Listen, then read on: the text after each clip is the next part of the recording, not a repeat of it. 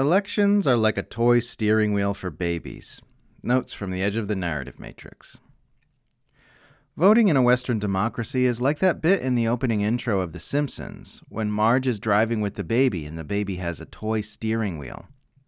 The baby thinks she's driving the car, but it's just a fake toy to keep her busy and let her feel like she's participating. All the worst atrocities in human history have been perpetrated or permitted by the government of the people who perpetrated them. None of the world's most evil people are in prison. The law isn't there to protect you from bad people, it's there to protect bad people from you. That's why you should always, always, always be distrustful of all efforts to extend the law and expand government power over you.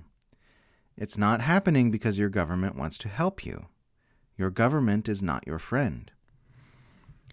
Here's a headline from Fox News. Representative Matt Gaetz urges Biden to take out the Chinese assets in Cuba amid spy base conflict. Gaetz introduced several provisions while the House Armed Services Committee debated the National Defense Authorization Act. And a tweet by Revolutionary Blackout Network. Here's Matt Gaetz, the right wing populist who markets himself as anti war, calling for the United States to go to war with China over Cuba. People need to stop pretending these Republicans are anti war just because they got Ukraine correct. Yeah. Republicans push war with China while sometimes acting as skeptics on Russia warmongering. Democrats push war with Russia while sometimes acting as skeptics on China warmongering. This creates the illusion of opposition while giving the war machine everything it wants which happens to be the job of the two party system, creating the illusion of having a democratic choice between two opposing parties, while ensuring that both parties advance the same overall agendas. The best advice I can offer about US China tensions is to ignore the words and watch the actions. Ignore what officials say about wanting peace and supporting the One China policy, and just watch all the US war machinery that's being rapidly added to the areas surrounding China.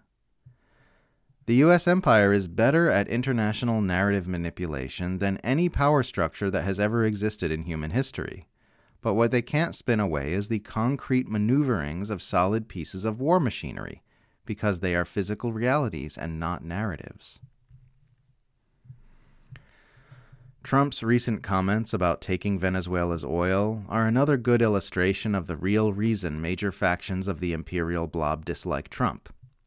It's not because he's anti war or fighting the deep state. He isn't. It's because he's a sloppy empire manager who makes the machine look as ugly as it is and can't be trusted to keep the quiet parts quiet.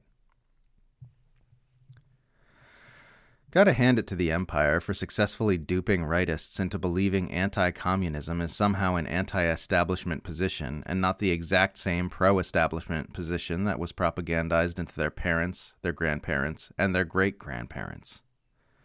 Oh, you're an anti establishment rebel, are you? What does that look like in practice? Hating communism, being mean to people whose sexuality is different from mine, and voting Republican. Uh, so pretty much just being a conservative and supporting the establishment then. It's actually kind of adorable how the Pentagon has gotten so comfortable sucking out funds for killing Russians that it's now at a point where it just goes, oh, hey, look, we just found a few billion dollars lying around on the ground. Oh well, might as well throw it at Ukraine. Many people who are suspicious of our ruling power structures hold an assumption that our world is being micromanaged by a shadowy cabal of elite thems whose sinister plans dictate every major event in our world. But it really doesn't work like that. Conspiracies among the powerful happen, of course, but most of the ugly things we see are more the result of a blind confluence of mutually reinforcing forces like capitalism, the US empire's push for unipolar hegemony, war profiteering, and partisan politics. It'd probably actually be better for us if the world really was being secretly micromanaged by a small cabal of elites, instead of being blindly driven by a convergence of unthinking power interests, because at least such a cabal wouldn't be imperiling their own lives by pushing nuclear brinkmanship and environmental destruction like a bunch of idiots. Inner work is a social responsibility for everyone who is capable of it. Humanity's evolutionary and historical heritage has left us all full of trauma and dysfunction, And if you've got the time and resources to help clear your share of that from our species, you really should. I'm not saying you have to spend years in the Himalayas, or even go to therapy if that's not where it's at for you.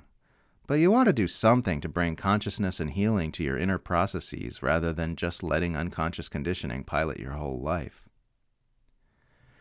It also happens that working on yourself and clearing your unconscious bullshit will help make you a lot happier and lead to much healthier decisions and a much better life. So there's really no reason you should keep coasting along and still be the same person 10 years from now that you are today.